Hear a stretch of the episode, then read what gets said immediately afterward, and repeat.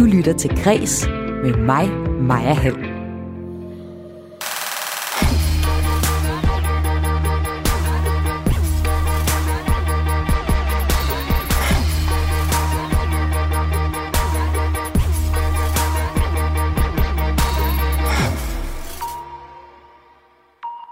I dag i Græs skal det blandt andet handle om forfatter Tove Ditlevsen.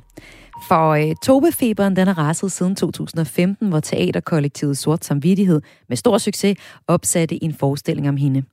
Siden har Gyldendal genudgivet en lang række af Tove Ditlevsens tekster. Tove Ditlevsen er blevet kåret som årets klassiker i 17.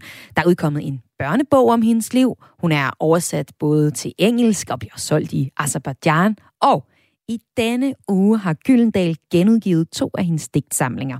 Vi tager derfor i dagens udsendelse en status på Tovefeberen og undersøger, hvor varm den egentlig er lige nu. Carlsberg, som laver den her Tuborg guldøl, de har lavet deres etikette med gulddamen. Måske kan du genkende øh, tegningen, når jeg lige sådan en gulddame, der er uden på de etiketten. Ja. Den har de lavet om for at følge med tiden, og for ikke at fremstå sexistiske. Det taler jeg med Kvinfo om. De har nemlig været med til at tage beslutningen om ændringen. Du kan her i Græs også høre, hvordan det var at sidde blandt publikum, da Sofie Linde for et år siden holdt en tale, der startede anden bølge af MeToo. Mit navn er Maja Hall. Velkommen til Kulturprogrammet Græs.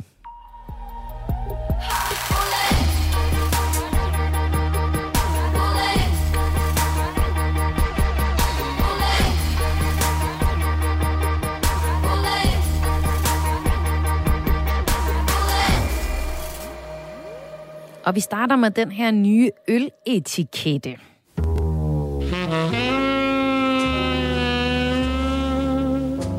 Det her, det er øh, lyden af en barmfærre, yppig kvinde i høje hæle og sådan en høj, slisset og nedringet kjole, der kommer vuggende med en brusende øl på en bakke. Sådan var reklamen i, øh, på TV3 for Tuborg Guld, bedre kendt som den gyldne dame, tilbage i 96. Reklamen den slutter sådan med, en, øh, at der kommer sådan en rød, nærmest erotisk skrift op på skærmen, hvor der står, tag mig efter filmen. Og øh, siden dengang, ja, så er de her gulddamer jo nærmest blevet kult. Det er sådan noget, der for eksempel findes øh, på Skanderborg Festival, så har der en, en hel lejr, der bare hylder øh, gulddamen. Og øh, altså, Folk er, folk er glade for den, og den er sådan lidt ikonisk, den her ikette. Men næste gang du snupper en gulddame fra Bilkas ølsortiment, så ser den en lille smule anderledes ud. Carlsberg, som laver den her Tuborg Guld, har nemlig fjernet den bakke, som gulddamen normalt har i hånden. Og så har de erstattet det med en øl, som står bare med en øl i hånden. Og øh, det gør de, fordi ifølge dem selv, så betyder det, at etiketten nu er mere tidsvarende og moderne. Maj Rasmussen, presse- og kommunikationschef i Kvinfo, Danmarks Videnscenter for Køn og Ligestilling. Velkommen til. Tak skal du have. I er en af de organisationer, som Carlsberg har taget med på råd i den her etiketteforandring. Hvad tænker du om øh, resultatet, Maj? Jeg synes, det er fint. Øhm, jeg øh, må sige, at jeg undrer mig en lille smule over at blive kontaktet af bryggeriet. Øhm, men vi vil sådan set gerne tale med alle mennesker, som vil prøve at åbne for, at øh, alle køn kan mere, end de gamle forestillinger siger. Og der var det jo oplagt det her at få kvinden ud af kassen som et serviceorgan. Ja, fordi hun med, står med en bakke, hvor hun sådan hun skal servere, servere øllen til manden, ja. og måske også en hel masse andre ting. I hvert fald, når man lige ja. hører, eller ser den der tekst op på, øh, på reklameskærmen, tag mig efter filmen, ja. så, så er det ja, mere end bare en bakke øl, hun serverer, ikke? Ja, selve billedet og sådan ikonet på den gyldne dame er meget ældre end 96. Ja. Så der, der, der bliver der ligesom skruet op for at antyde, at at hun måske, det ved jeg ikke, var prostitueret. Men i hvert fald, at der var et eller andet sex involveret i forretningen med øllen der også, ikke?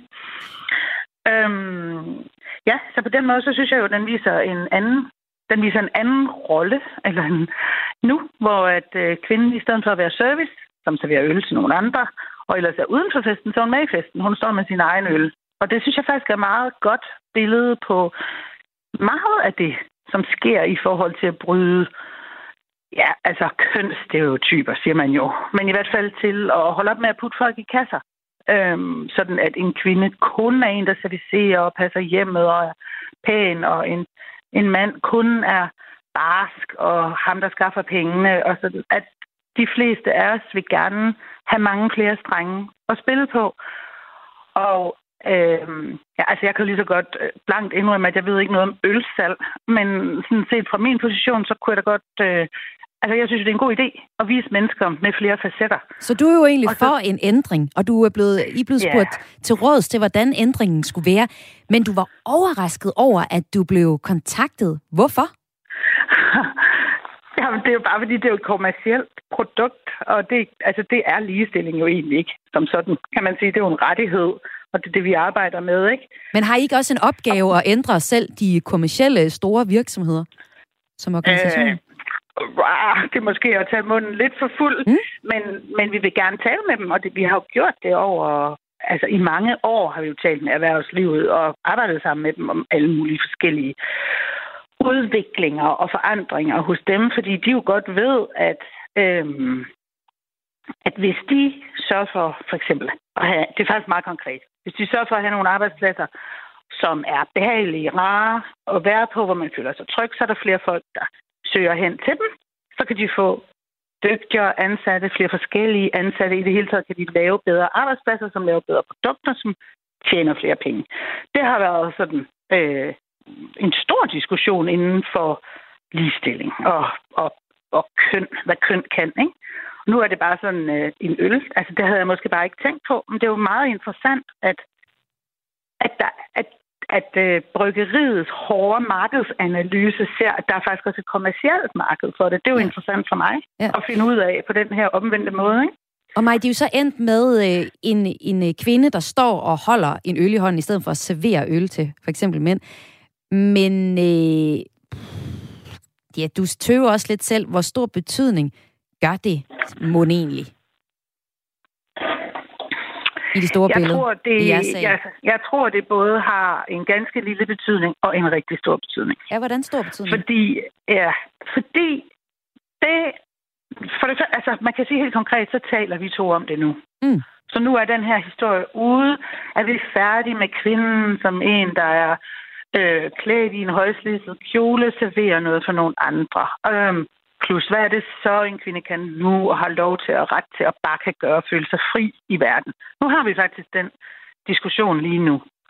Der kommer jo sandsynligvis, ved at tro, øh, reklamer i biografen og på busstoppesteder og alt sådan noget.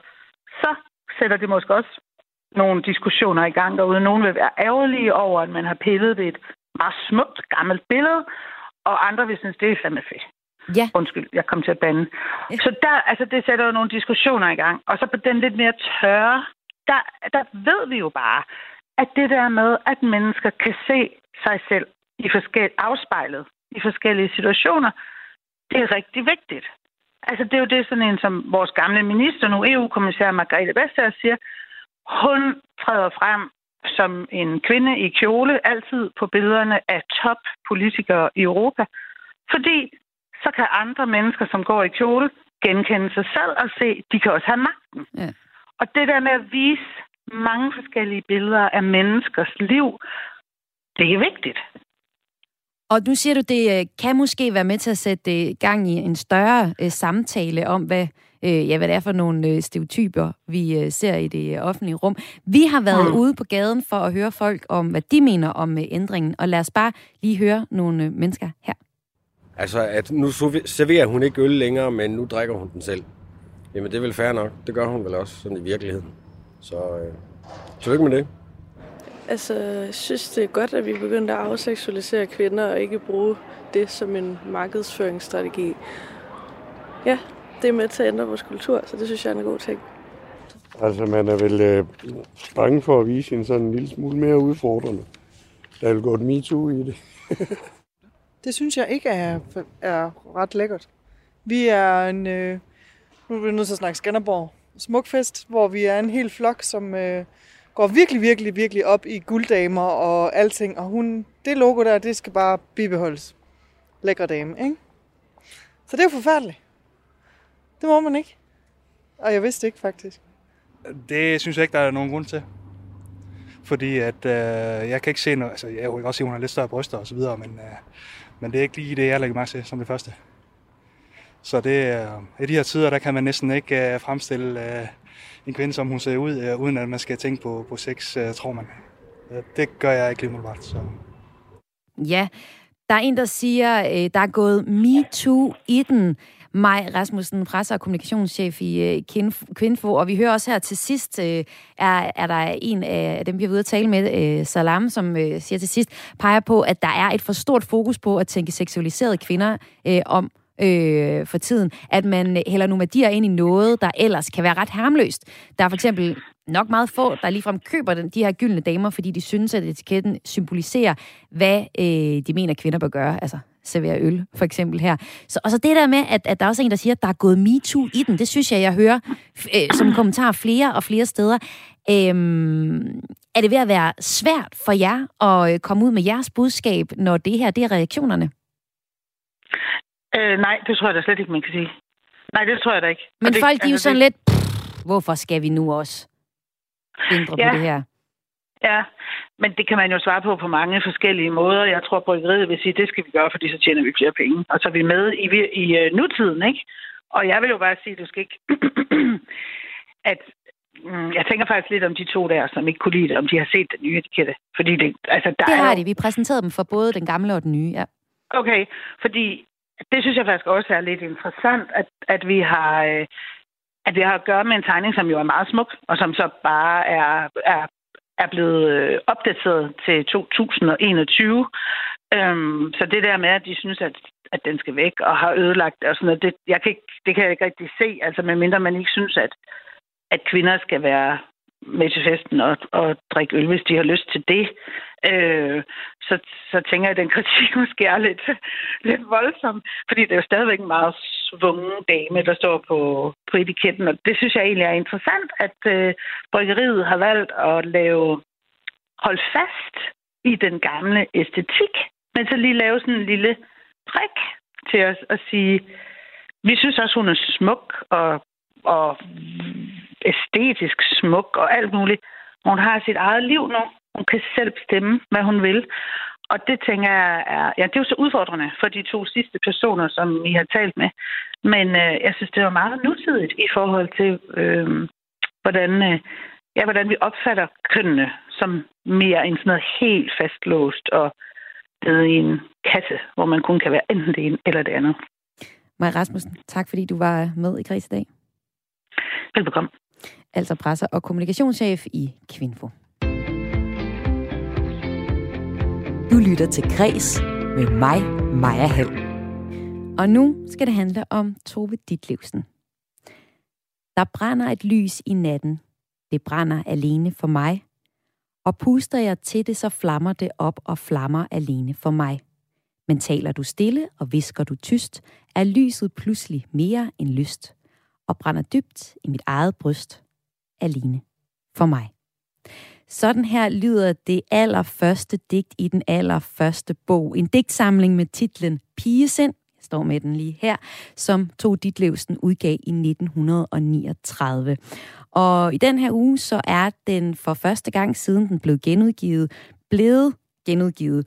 Øh, og det er ikke en helt almindelig genudgivelse. Tove Ditlevsens digtsamling Pigesind har fået følgeskab af en anden digtsamling, som udgav i 55 med titlen Kvindesind. Og sammen så udgør de nu en bog, man kan sige, en slags vendebog. Og jamen, jeg står med bogen her, den er øh, virkelig øh, rigtig fin. Altså på forsiden, øh, kigger på forsiden, der er til digtsamling Pigesind. Så kan jeg vende den om, og på bagsiden, så er det så forsiden til kvindesind, og så er den så rigtig fint øh, øh, dekoreret med originale illustrationer af Arne Ungermand på begge forsider. Og det er forlaget Gyldendal, som står bag genudgivelsen her, og der arbejder du, Christine Friis Jensen. Velkommen til Kreds. Tusind tak. Gjorde det fint nok med oplæsningen? Det var meget smukt. Okay, tak.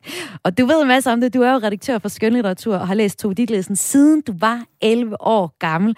Og i den øh, første del af samtalen om øh, den her nye genudgivelse, der skal vi dykke lidt med i de her digte, som I har genudgivet. Men først, øh, Christine, hvorfor har I valgt overhovedet at genudgive lige præcis to dit livsens digte nu? det gør vi jo først og fremmest, fordi vi elsker de her bøger og elsker Tove Ditlevsen, og endnu mere lykkeligt, så kan vi jo se, at det gør verden også. Øh, Tove Ditlevsens stemme rækker på en eller anden måde ud efter os, og vi kan forbinde os med hende på tværs af alle de år, der er gået. Øh, på tværs af alder og køn, og også geografi viser det sig nu, hvor hun også har fået sit internationale gennembrud. Øh, og så synes vi jo, at pigesind og kvindesind er hovedværker i dansk litteratur, øh, og nu skal de altså være tilgængelige på denne her måde. Ja, det er med, det, hun er også kommet til udlandet. Jeg tror, det er et halvt år siden, så var overskriften øh, død i 44 år. Nu øh, opdager de hende i USA, men hvor hun simpelthen er blevet, hvor I har fået hende til USA. Altså, hvor øh, øh, Københavner-trilogien, øh, altså tre bøger af Tove Ditlevsen, er blevet øh, samlet og, og så udgivet øh, på det amerikanske marked. Og øh, det, vi skal øh, tale om i, altså i, den, i den første del her, det er Først og fremmest, hvorfor I, I genudgiver pigesind og kvindesind, og hvad det er for en slags digtsamling. Og lidt senere, så skal vi øh, høre en, har en ekstra gæst med os, der, øh, der skal tale med os om, hvorfor at Tove Ditlevsen find, vind, fortsat vinder indpas her i 2021, og hvad det egentlig er helt særligt, hendes digte kan. Og øh, altså, den store interesse for Tove Ditlevsen netop nu, det vender vi altså tilbage til senere. Men hvis vi nu vender blikket mod digtsamling her, altså Tove Ditlevsen debuterede som forfatter med Pigesind i 39. Hendes digtsamling øh, Kvindesind kom så senere i 55, og den sidste, den modtog hun de gyldne laverbær for. Pigesind og Kvindesind har I valgt at genudgive i én bog, fordi de sådan til sammen illustrerer essensen af Tove Ditlevsen som digter. Hvordan gør de det? Ja, det kan man måske godt sige, de gør. Øhm, der sker i hvert fald noget helt vildt spændende sådan i slugten imellem de her to digtsamlinger, som virker betydningsfuldt i Tove Ditlevsens forfatterskab. Øhm, der sker jo først og fremmest den her bevægelse fra pige til kvinde. Øhm, og øh, det, de her to digtsamlinger viser jeg på en eller anden måde, at den bevægelse er en ødelæggende eller sådan sønderrivende bevægelse, øhm, som har noget med længsel at gøre. Øhm, længsel mod barndommen, længsel mod døden, længsel mod kærlighed. Øhm, nogle temaer, som går igen i hele Tove Ditlevsens forfatterskab sammen med det her ødelæggelsesmotiv. Derfor er de vildt spændende at se sammen på den her måde, synes vi. Og hvis vi lige zoomer ind på øh, pigesind først. Øhm, Tove Ditlevsen er født på øh, Vesterbro i København i 17. Hendes far var øh, fyrbøder, øh, og barndom var sådan præget af, at han blev fyret, og den efterfølgende fattigdom, der kom deraf. Ditlevsens mor, Alfrida, var en meget dominerende mor, og de havde et ret kompliceret mor-datter-forhold. Og de her ting er noget, som øh, Tove skriver om allerede, ja, i, da hun faktisk, hun er hun 22 år, da hun øh, udgiver Pigesind, og øh, hun starter med at skrive som 12-årig og øh, skriver digte, og det er sådan en frirum fra de her trange kår og den ikke særlig søde mor. Men hvad er det for en slags digtsamling, vi, øh, vi får med pigesind? Mm, I pigesind, der møder vi jo først og fremmest de her meget enkle, sådan umiddelbart lette digte. Tit består de af sådan en håndfuld fire strofede øhm, vers, mm. med, med enderim, øhm, som, som har den her meget genkendelige, det meget genkendeligt hverdagsligt univers. Øhm, men så mærker man også ret hurtigt, at der er øh, noget på spil. Der er sådan en lille dæmoni eller et lille drilsk smil gemt i dem alle sammen. Øhm, et, et ret voldsomt mørke. Øhm, Ja, altså helt vildt voldsomt yeah. mørk. Altså, hun er 22 år gammel og skriver om øh, døde børn yeah. og øh, altså de mørkeste sider fra hende selv. Altså, øhm, hvis du, vil du ikke prøve at læse et, et digt, der måske, måske den dødens ånde, øh, som egentlig viser meget godt øh, den mørke side af den her unge kvinde? Det prøver jeg. Dødens ånde. Kom alle lyse drømme og læg jer om min tanke – at ikke jeg skal høre mit eget hjerte banke. Kom alle himlens stjerner at lyse ved min side. Det er så ondt at leve, det er så tungt at lide. Kom alle gode tanker, de blide og de rene, at ikke jeg skal være så bange og alene. Ak, kold er dødens ånde, og trøst er ingen steder. Jeg hører dybt i natten et dødssygt barn, der græder. Ja. Uh, her. Øhm, det er ikke så en hyggestemning, der lige kommer for sådan Det er jo et helt vildt det, ja. det her, som er formet som sådan en bøn, sådan en ung pige, der bare anråber ja. øh, de lyse drømme og stjernerne, for at de skal dulme hendes angst. Og ja, vi er inde i sådan et utroligt vi, tror, vi står i hvert fald på tærsklen til et meget højtideligt rum, som også er rigtig karakteristisk for de her digte.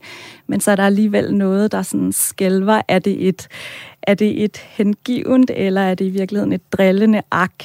Øhm, der er sådan et eller andet lidt grotesk ved det i hvert fald, ikke? Og så falder vores øjne på det der dødssyge barn, der græder. Øhm, hvem er det egentlig, der dør her? Øh, på den måde så spiller digtene øh, ofte sådan en hel masse poler eller positioner op imod hinanden, og det er vildt spændende at være i. Ja, hun har sådan lidt en ironisk distance til sig selv på en måde. Det er i hvert fald som om, at lige så snart man tror, man har hende mm. et sted, øhm, så vender hun om og kigger med et nyt ansigt på en. Og hun har også flere ansigter, vil jeg sige, øh, Tove Ditlevsen. Hun skrev digte, essays, noveller, romaner, og så lavede hun også en masse øh, journalistik, og i forbindelse med det, så fik øh, redigeret hun en læserbrevkasse mm, øh, i Danmarks største ugeblad, og der kom jo hun igennem en masse forskellige mennesker, og øh, den, altså den her det, den her viden, den bruger hun også senere i sit forfatterskab, men hvor hun jo i, for eksempel her er sådan en ironisering til, til livet og normerne, så er hun enormt moraliserende, når hun skriver i den her læserbrevkasse. Så jeg er spændt på at høre dig, da hun så som 39-årig udgiver Kvindesind. Hvordan adskiller den sig så fra pigesind? Mm, man kan i hvert fald sige, at der er foregået et eller andet fald eller en ødelæggelse øh, hvor nogle af stemningen i pigesind kan på en eller anden måde godt være lidt mere håbefuld. Der er, så, der er sådan en læne sig mod lyset, også i det digt, du for eksempel læste op til at begynde med. Ja, jeg tænkte faktisk sådan lidt på øh, alle de klimabevidste unge mennesker, som på den ene side øh, danser løs på TikTok, og på den anden side er ekstremt bevidst om, hvad det er for en politisk og ja, klimakrise, vi står midt i. Den får jeg sådan lidt den fornemmelse, når jeg læser nogle af de første. Digte. Ja, og jeg tror, måske kan man godt tage fat i det og så sige, at noget af det, der er sket i kvindesind, er, at noget er ødelagt, noget er smadret, gået i stykker, og det tror jeg også, at vi kan genkende os selv meget i i dag. Men, bare ja, man fik ikke revolutioneret det hele som ung alligevel. Nej, og længslen efter kærlighed, og kærligheden selv viste sig ikke at kunne stille ens ensomhed. Øhm, der viste sig at være nogle mørke kræfter øh, knyttet til seksualiteten øhm, og forholdet til manden, er jo også i hos Tove Ditlevsen et ret destruktivt forhold. Øh, han, han, han kaster øh, ligesom nogle meget destruktive kræfter ind i kvindelivet. Øh, og også i Toves liv jo. Ja. Altså Tove havde, hvor mange forliste ægteskaber? Ja, var det fire? Ja, det tror jeg er noget den stil. Med nogle super prominent, prominente mænd, som hun måske lige så meget var sammen med, fordi de var så smarte i miljøet, altså fordi hun gerne ville være forfatter, men også nogle forhold, hvor hun aldrig blev på nogen måde lykkelig i. Ja. Jeg kunne godt tænke mig lige at læse et, øh, et eksempel op, også fra Kvindesind. Det er den, der hedder, der bor en ung pige, og jeg tror, dig, der lytter med, i hvert fald godt kender overskriften på den her, men jeg tager lige lidt af digtet også. Der bor en ung pige i mig, som ikke vil dø. Hun er ikke længere mig, og jeg ikke hende. Men hun stiger på mig fra spejlet i øjnene sø, som søger hun noget, hun ikke kan finde. Hun har ikke andre i verden at spørge end mig, hvor er min drømme, og hvor er min 20 års glæde? Hvor er de uskyldige smil, den alvorlige leg? Hvor er mit pund forvaltet i årets årenes kæde. Og så den fortsætter øh, digtet her hen, hvor hun ligesom øh, mindes meget sørmodigt sin unge år og den uskyld, som vi jo også har beskrevet, hun havde i, øh, i, i den første del det her digt, det synes jeg indrammer egentlig meget godt, hvad der ligesom er sket fra, øh, fra den første til, altså den der alvor, som vi jo egentlig alle sammen godt kan forholde os til, der rammer. Altså jeg synes, jeg er blevet mor for et år siden. Jeg synes, jeg har aldrig været så alvorlig i mit liv. Nej. så Nej. nu. Der er helt klart noget, der er blevet slået imod jorden, som ja. der står i et andet digt, barndommens skade. Ikke? Ja. Den der ødelæggelse. Øhm, ja. Og det her digt, det var sådan et, der, der, der rammer mig, fordi jeg nok står lige der, hvor jeg altså står nu, hvor, hvor ungdommen er, er ved at være bag mig på en eller anden måde, og der fornærmer jeg sikkert en masse mennesker, der er over 31, som jeg selv er. Men, men jeg synes ligesom, jeg begynder sådan at møde den der alvoren mm. i voksenlivet. Men, men hvad, hvad, hvad ser du der mm. er ved Tove Ditlevsen, som gør, at, at de har en bred appel og kan læses af mange, som mig også her mange år efter, at hun var mm. aktuel mm. som forfatter? Altså for det første har jeg lyst til lige hurtigt at sige noget til det, du sagde, for det var jo mm. meget præcist i forhold til Tove Ditlevsens forfatterskab, også der er jo den her helt klare bevidsthed om forgængeligheden, ja. øhm, og, og, og, og hele tiden længslen tilbage imod den, den unge øh, pige, og også noget af det dystre mørke, som var i det digt, jeg læste op der med det dødssyge barn, der græder, hvor man har den der fornemmelse af, at selve pigen bliver slået ihjel, for at fastholde hende der i ungdommens øjeblik. Og det er noget af det, der er helt vildt uhyggeligt ved Tove Ditlevsens forfatterskab, at det er som om nogle af de der unge piger, der er blevet slået ihjel for at blive fængslet i ungdommen, de ligesom vender tilbage som spøgelser, enten for at græde eller for at hævne sig. Øhm, men øh, det fik jeg bare lige lyst til at sige. Mm. Men øh, ja, i forhold til, øh, hvordan... Hendes appel. Ja, hendes appel i dag. Jamen, så tror jeg, vi kan se den på alle mulige måder.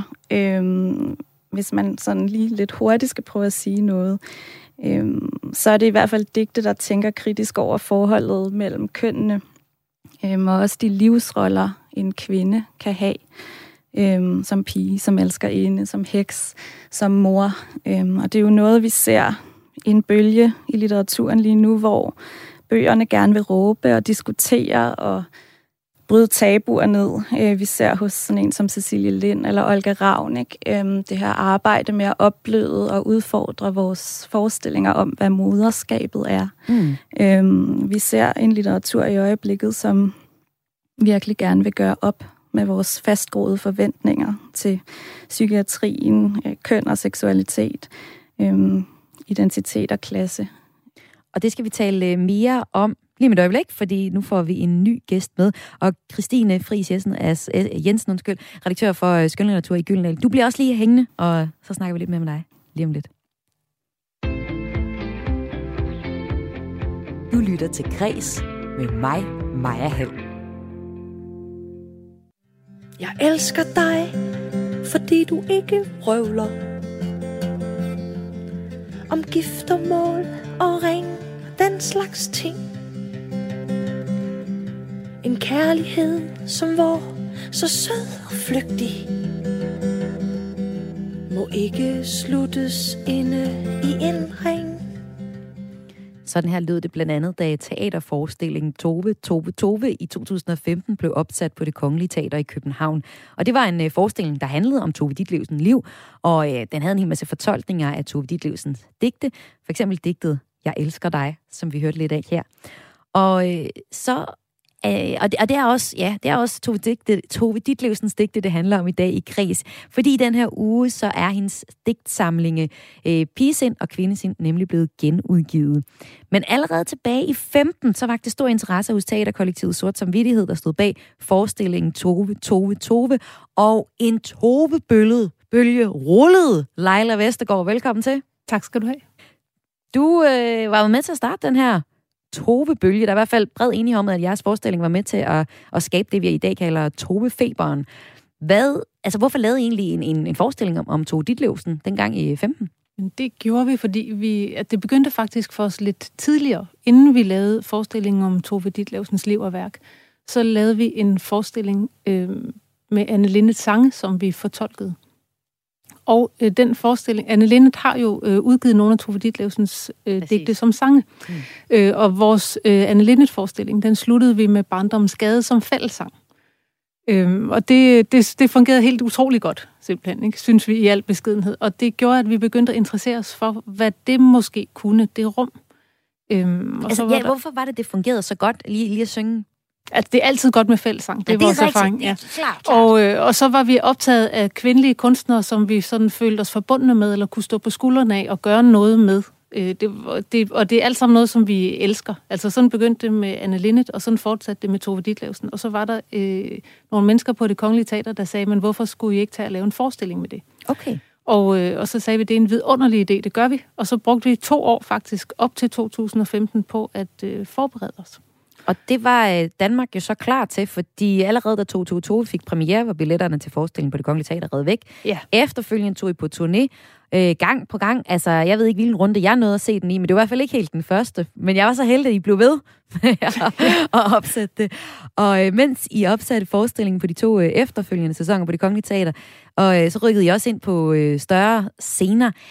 Øhm, hvorfor tror du, at der var så stor en interesse for jeres forestilling? Og det var selvfølgelig rigtig fedt, det I lavede, men, men hvorfor var, hvor der var så stor interesse om, at, at det også var to, I havde med?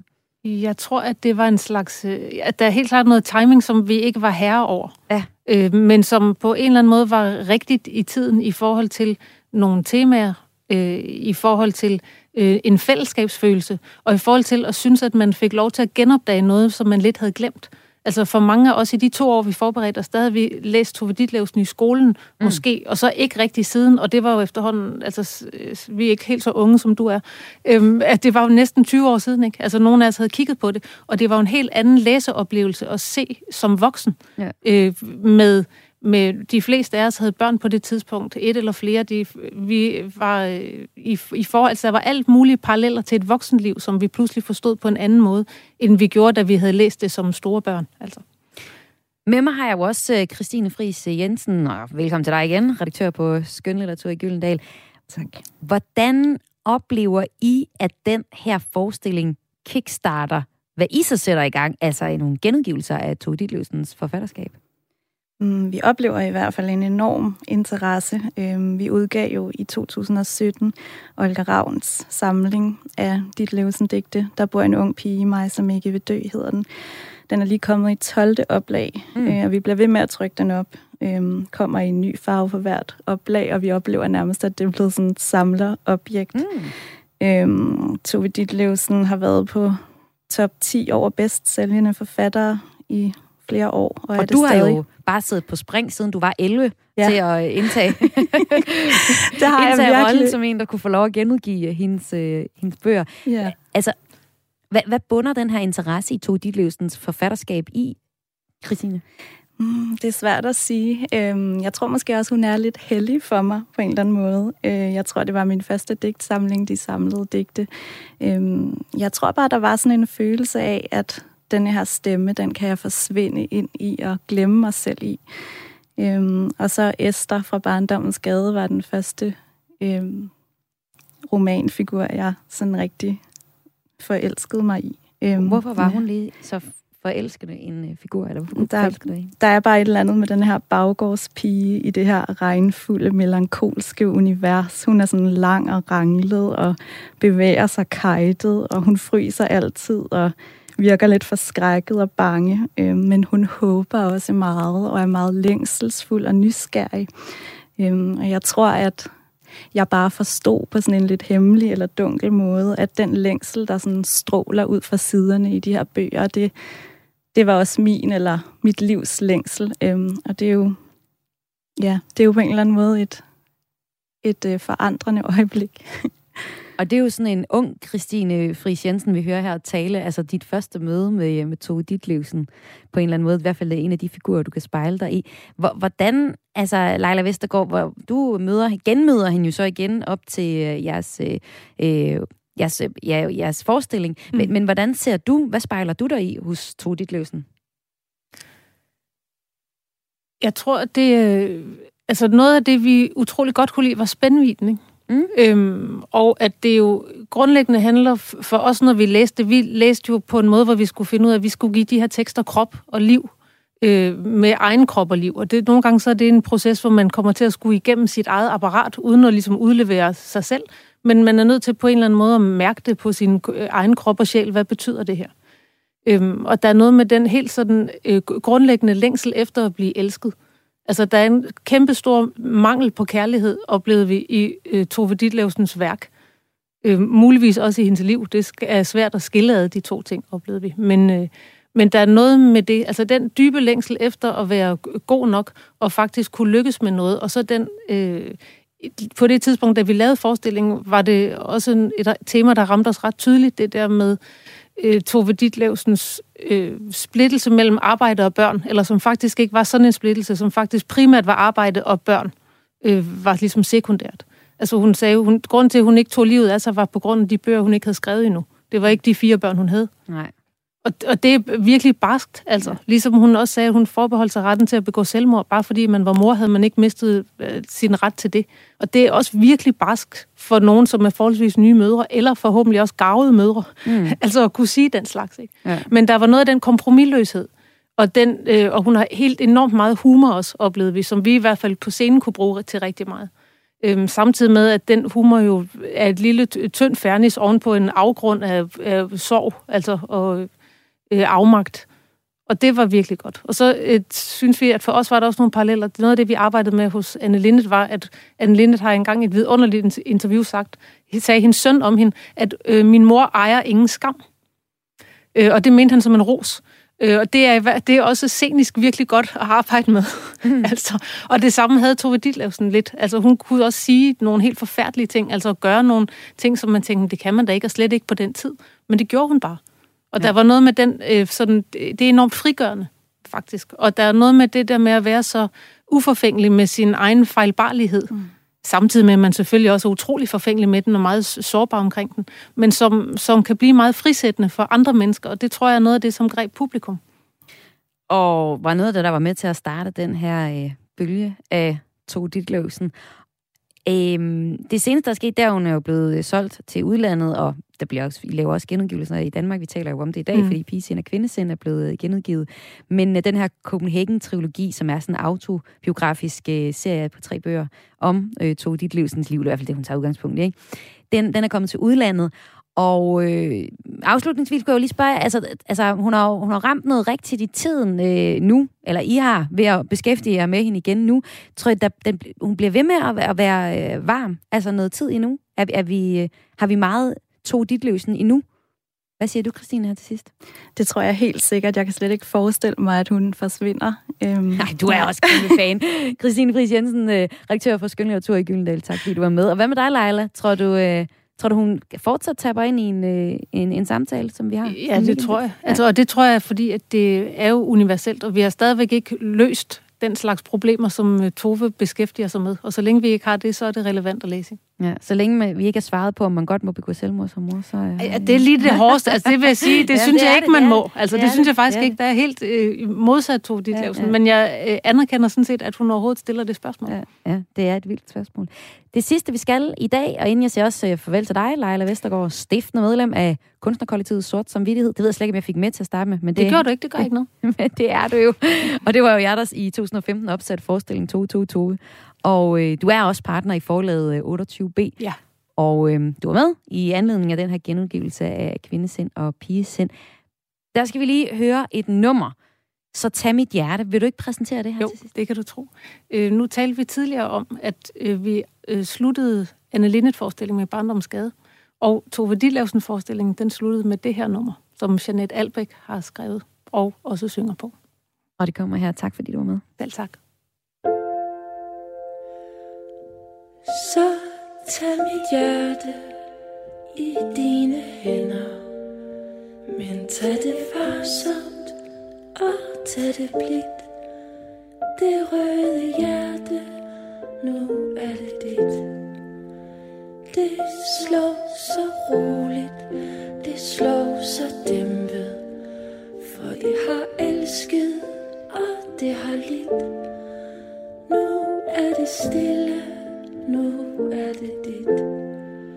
Og det kan såres, og det kan sejne, og det kan glemme og glemme tit, men glemmer aldrig, at det er dit. Det var så stærkt og så stolt mit hjerte, det så og drømte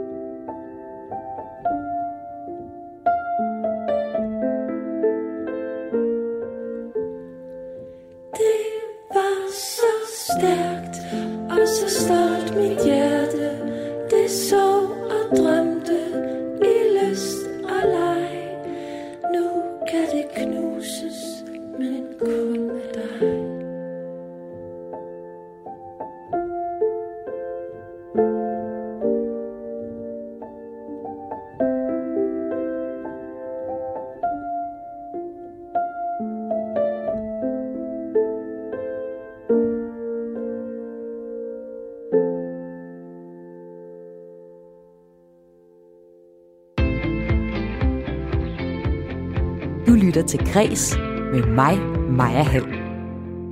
Porno på en populær ungdomstjeneste, en menneskelignende robot fra Tesla-skaberen Elon Musk, Musk og årsdagen for Sofie Lindes MeToo-tale. Her får du et par kortere nyheder fra kulturen i dag. Og vi starter med pornohistorien.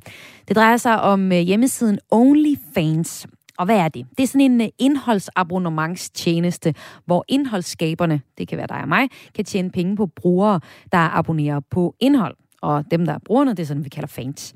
De her indholdsskabere, de har mulighed for at tjene øh, penge, simpelthen direkte for fansen. Fansene, man kan ligesom lægge noget indhold op, og øh, så kan fansene sende penge øh, for at få det her indhold. Og websitet har fået 2 millioner indholdsskabere og 130 millioner brugere, og nogle af dem er danske, både skabere og brugere. Og øh, lige nu så kører der for eksempel en serie på DR, der hedder Våde Veninder, hvor to kvinder fortæller om, hvordan det er at sælge intimt indhold på OnlyFans. For det er nemlig det, der er med det. Det er ikke bare hvad som helst, der lige bliver solgt. Det er øh, tit ret intimt indhold. Og øh, tjenesten er populær, men den er også blevet kritiseret blandt andet for at være vært for materiale af seksuelt misbrugt børn. Derfor gav det også rigtig god mening, da sitet i fredags meldte ud, at de ville forbyde porno, tænkte jeg.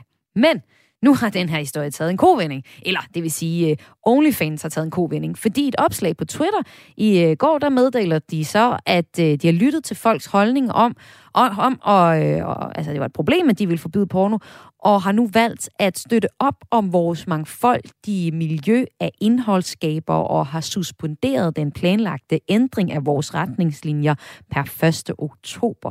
De skriver det, og det, det er på DR.dk. Jeg har læst den her historie. Altså, øhm, Mest af alt, så håber jeg virkelig dig, der lytter med, at du øh, taler med dit, øh, dit unge menneske, hvis du har sådan lidt i, i nærheden om, hvad det er for et site, og øh, hvad det har af betydning, hvis man øh, godt kunne tænke sig at være øh, indholdsbruger på det øh, site. Ja, man skal passe lidt på, og man skal huske at snakke med sine unge om, øh, hvad det er, de går og laver på nettet. I dag er det et år siden Sofie Linde holdt en tale til Zulu Comedy Gala. Gala og den tale den satte gang i anden bølge af MeToo i Danmark, som særligt fik betydning for kulturbranchen, hvor øh, mange har sat fra, sagt fra over for krænkende kulturer. I fredags så kårede vi her på Kreds på Kulturmødet Mors årets vildeste kulturøjeblik. Øh, og det var så øh, siden sidste udgave af Kulturmødet øh, Mors. Og her vandt Sofie Lindes tale selvfølgelig. En af paneldeltagerne i fredags, det var komiker Ane Høsberg, og øh, hun var faktisk med til Comedy Gala den dag, da Sofie Linde, altså for præcis et år siden, holdte den her tale. Det var lidt en mærkelig øh, øjeblik. Det var jo sådan en corona-udgave af Zulu Comedy Gala. Jeg har været der øh, altid. Øh, faktisk vundet en pris til. Så, ja, selv samme arrangement. Okay. Øhm, apropos priser. Og det gør ikke en stor forskel overhovedet. Men øh, det, var, det var lidt mærkeligt år. Vi var ikke så mange jo, fordi det var corona. Og så havde jeg lige netop øh, lavet selv en dokumentarserie, der handler om øh, feminisme, MeToo, kvinder og alt det her. Så jeg var sådan, mit mindset var også meget der. Så da Sofie så begynder at tale om de her ting, så er jeg sådan lige del af mig tænker, fuck, hvor er det vildt, hun gør det her. Og så er der også nogle ting, der inde i mit lille hoved, der tænker, girl, don't steal my shine. Uh, jeg er lige i gang med, vi skal gøre det her sammen på en Ja. eller anden måde. Ja. Hendes øh, stak fuldstændig af, og min dokumentar gik helt under radaren, hvilket egentlig var meget passende, fordi da jeg så efterfølgende kunne se, det har jo haft kæmpe store konsekvenser for Sofie Linde at gøre det her, og jeg er så glad for, at hun øh, har modet, havde modet til ligesom at gå foran, fordi det har været en voldsom tid, ikke? fortalte Ane Høsberg her, og det gjorde hun i vores øh, fredagsprogram. Og det program, det kan du finde som podcast, hvis du kunne tænke dig at høre hele vores øh, udvælgelse af årets vildeste kulturøjeblik. Programmet, det finder du for eksempel på Radio 4's hjemmeside, eller der, hvor du plejer at lytte til podcast. Og du skal bare søge på Kres. Elon Musk skaber falske forventninger med en ny robot. Det er der i hvert fald en af vores gæster her på Radio 4, der mener. Altså, forestil dig, at du øh, kunne slippe for at handle ind. Det ville måske være meget lækkert. Og det kan du allerede næste år. I hvert fald, hvis man skal tro manden bag Tesla-bilerne, Elon Musk. Han er nemlig ved at udvikle en robot ved navn Tesla Bot, der vil blive designet til øh, farlige, monotone og kedelige opgaver.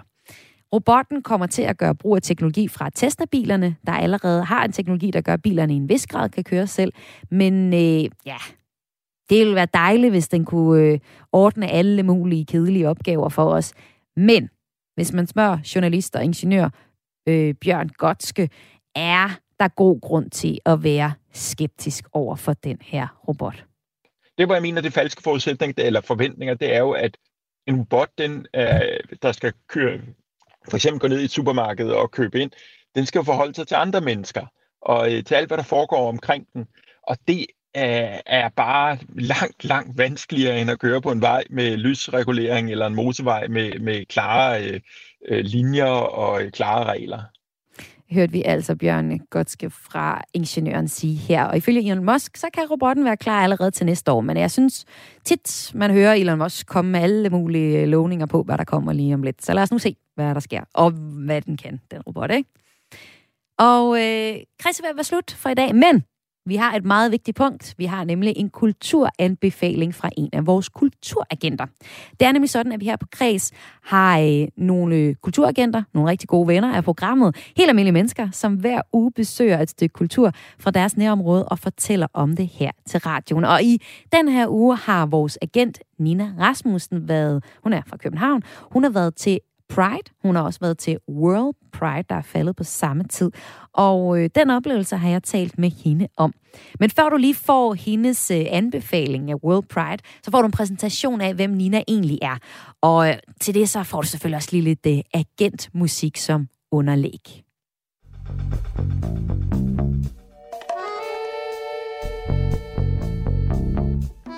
Jeg hedder Nina Rasmussen, og jeg er 37 år. Jeg kommer oprindeligt fra øh, Midtjylland og har boet i København på Vesterbro siden 2006. Det mest almindelige ved mig er nok, at jeg nogle gange kan glemme, at, øh, at jeg faktisk bare er et menneske. Altså det her med at tro, man kan det hele.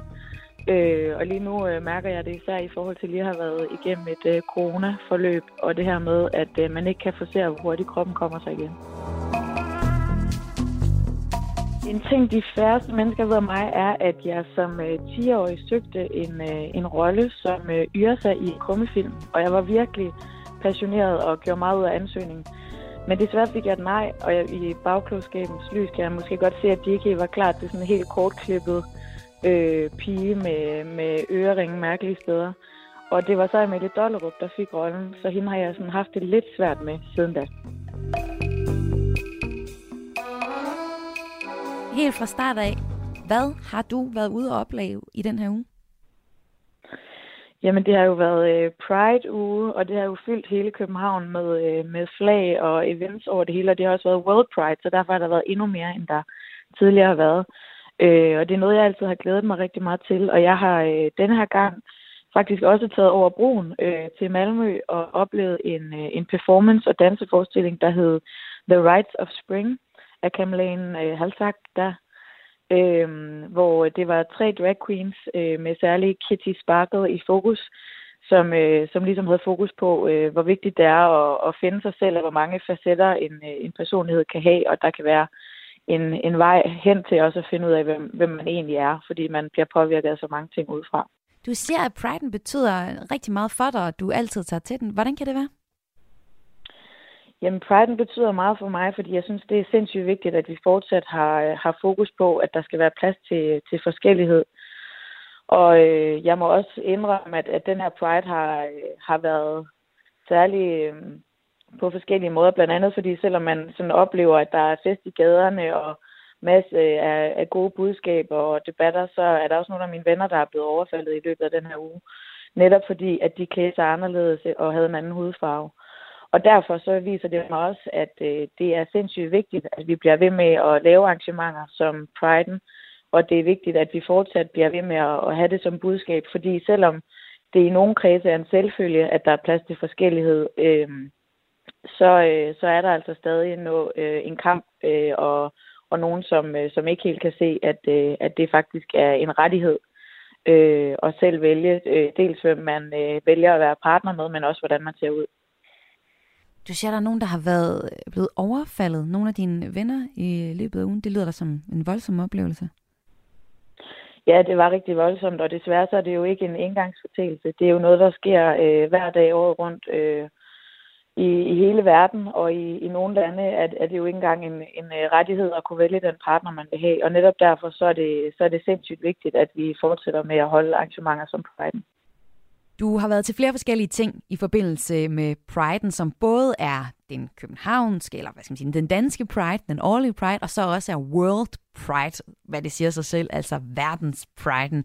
Hvad har været det mest interessante af de forskellige ting, du har oplevet i forbindelse med Pride'en og World Pride? Jamen, jeg vil faktisk sige, at øh, det øh, arrangement, ja, eller den ja, event, jeg særligt vil fremhæve, det er Nørrebro Pride, som jeg var til i lørdags, som, øh, som var sådan lidt en, en alternativ, øh, et alternativ event. Altså Nørrebro Pride, det er øh, en antikommersiel, øh, græsrod, græsrodsbaseret øh, organisation, som, øh, som ligesom har valgt at lave sit eget optog og sin egen dag øh, og sin egen samling, fordi de netop mener, at, øh, at sådan den officielle Pride er, har vokset sig så stor og også er blevet rigtig kom- kommersiel. Og hvem vil du anbefale Priden til? Jamen, jeg vil anbefale Priden til alle, der er nysgerrige, og alle, der... Øh, altså nu kan man sige, netop alle de her events, det har jo haft, det, der er jo mange forskellige karakterer. Altså man kan blive underholdt, og man kan, man kan tage til nogle debatter, eller øh, altså at blive klogere på det. Øh, og, og selvom jeg i min øh, øh kreds, både øh, fagligt og, og øh, personligt, øh, så har øh, mange forskellige mennesker, kan man sige, i, i, tæt på, så, øh, så lærer jeg sindssygt meget, fordi øh, verden ændrer sig hurtigt, og det her med øh, og, og følge med og ligesom lære af en anden persons historie eller en, en anden gruppes historie, det kan vi alle sammen få, få sindssygt meget af. Så jeg tror faktisk, det her med, med nysgerrighed og, og forstå mennesker, der er anderledes end en selv, det, øh, det, det er især det, man får ud af Pride'en. Nina, tak fordi du var med. Det var så lidt.